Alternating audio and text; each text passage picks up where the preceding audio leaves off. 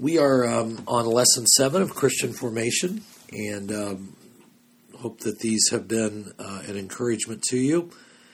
Today we're looking at faith, and uh, this is actually the second, uh, the second of three lessons on the subject of faith.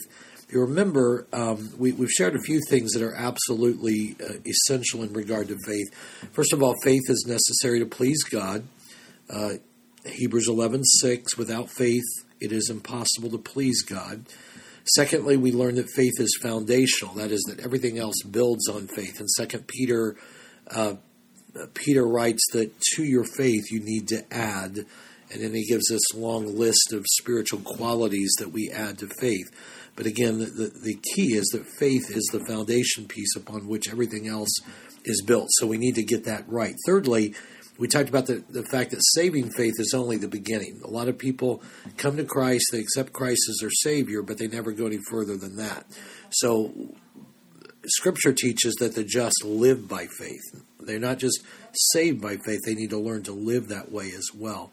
And then, fourthly, we talked about the fact that Jesus was actually concerned that when he returned, he said, When the Son of Man comes back, will there even be faith on the earth? In other words, he was concerned that faith would diminish before his coming. I also talked to you about the the Greek uh, word pistis, which is the word for faith, and, and, it literally means the conviction of the truth of anything. That is, any firmly held conviction or belief is is faith. But now, when we come into the, the biblical notion of faith or the New Testament idea of faith, it is the conviction or belief respecting man's relationship to God and divine things. Um, so, so faith takes on in Scripture um, a, a, spiritual connotation. In relationship to God, it is the conviction that God exists, that He is the creator of everything, uh, that He is the provider, and He is the bestower of eternal salvation. Faith believes that God provides salvation in Christ, and then in relationship to Christ, Faith is a strong and welcome conviction that Jesus is the Messiah through whom we obtain eternal salvation. So faith uh, has a focus on God, a focus on Christ, but it is that strong, absolute conviction. I also shared with you in, in the last lesson that faith has to have a basis, something that it is rooted in or grounded in, and that basis is the Word of God. Faith comes by hearing, hearing by the Word of God. What the Bible says about Jesus, what the Bible says about God, what the Bible says about us, as a matter of fact, is biblical um, truth. It is fact upon which we need to root, or into which we need to root our faith. The biblical definition of faith is Hebrews 11:1. Faith is a substance of things hoped for, the evidence of things not seen. Uh, the word substance in the Greek is an active word. It is faith is substantiating the things we hope for, substantiating the biblical facts of God's word and making them reality in my life. We talked about some of those things that we substantiate. For instance, a biblical fact is that uh, God will never leave me or forsake me. That's a fact, whether we believe it or not. Faith substantiates that fact in my life. When I feel lonely, faith says, the fact of God's word is He never leaves me or forsake me, and I'm going to allow that to become reality and experience in my life. It may be um, that that uh, we feel like we're no good, we fail too often, and and uh, we're a sinner, God doesn't love us, but when we by faith substantiate the fact, the biblical fact, that there is nothing that can separate us from the love of God. That's what faith does. It substantiates biblical facts.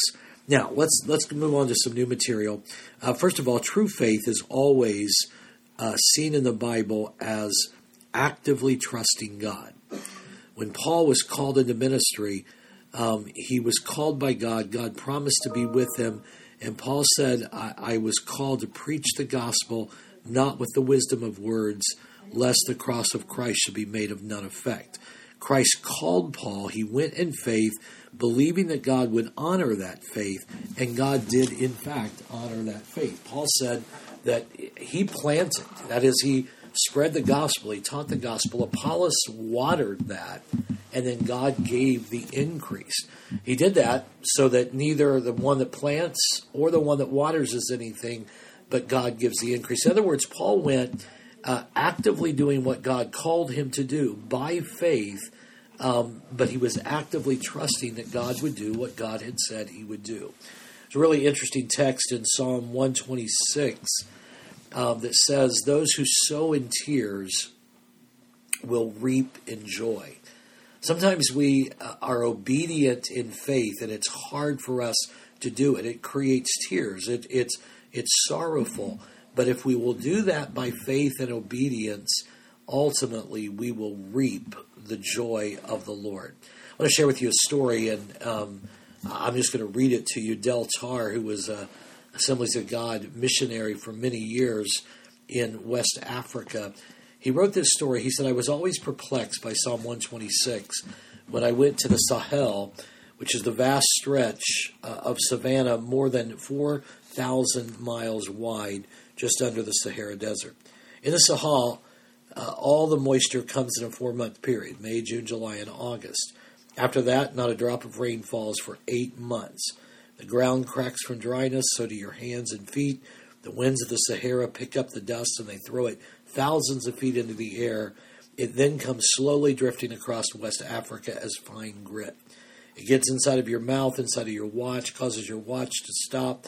This year's food, of course, must all be grown in those four months May, June, July, and August. People grow sorghum or milo in the small fields. October and November, these are beautiful months, Del Tarr writes. The granaries are full, the harvest has come, people sing and dance, they eat two meals a day. The sorghum is ground between two stones to make flour, and then a mush with the consistency of yesterday's cream of wheat. The sticky mush is eaten hot.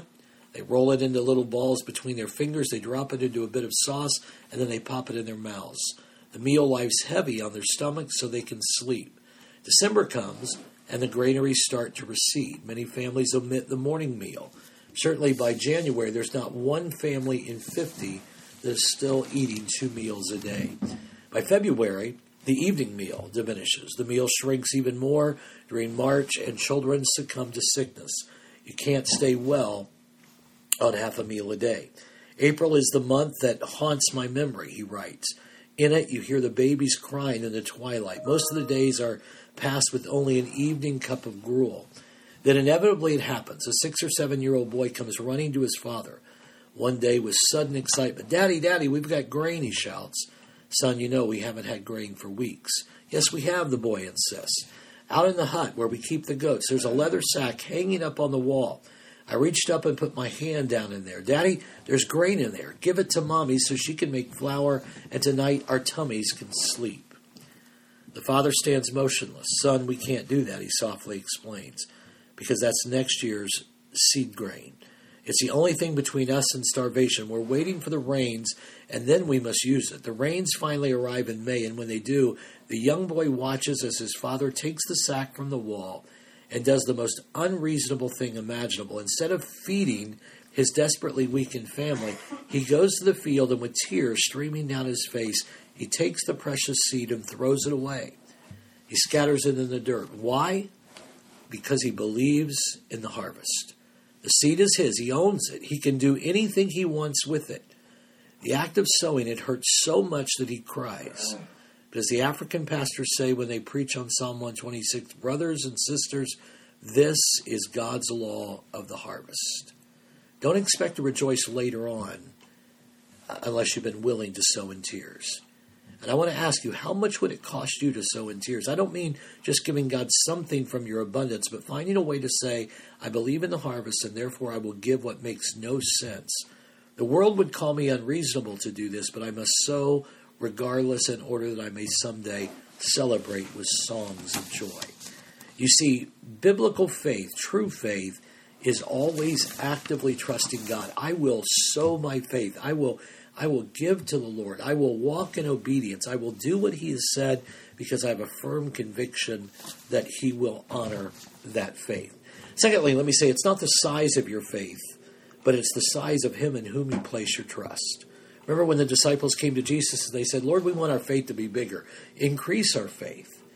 Um, but but the question is, can our faith really get bigger? Is that really what it's all about? Now we'll talk about this a little bit more in the third lesson of this lesson on faith. But if you read 1 Kings chapter 18, that's that showdown between Elijah and the prophets of Baal. And the prophets of Baal, trying to get their God to respond, they scream and they holler and they cry and they cut themselves and, and they pray all day long. And Elijah kind of uh, jokes with them and says, Hey, maybe your God's on vacation, maybe he's asleep. And, uh, but nothing happens. But then Elijah steps up, he builds the altar, repairs the altar of the Lord, he puts the bowl on the altar. He douses it with 12 barrels of water, and then he prays 63 words, and fire consumes the sacrifice. You see, the strength of belief was not what mattered to the prophets of Baal. It was the lack of the strength of the object of their faith that was the reason for their failure. They had lots of belief, and boy, they worked hard and they screamed and they were extremely active, but the problem was the source, the one that they were praying to. The, the object of their faith had no power. It was Baal, it was a false god.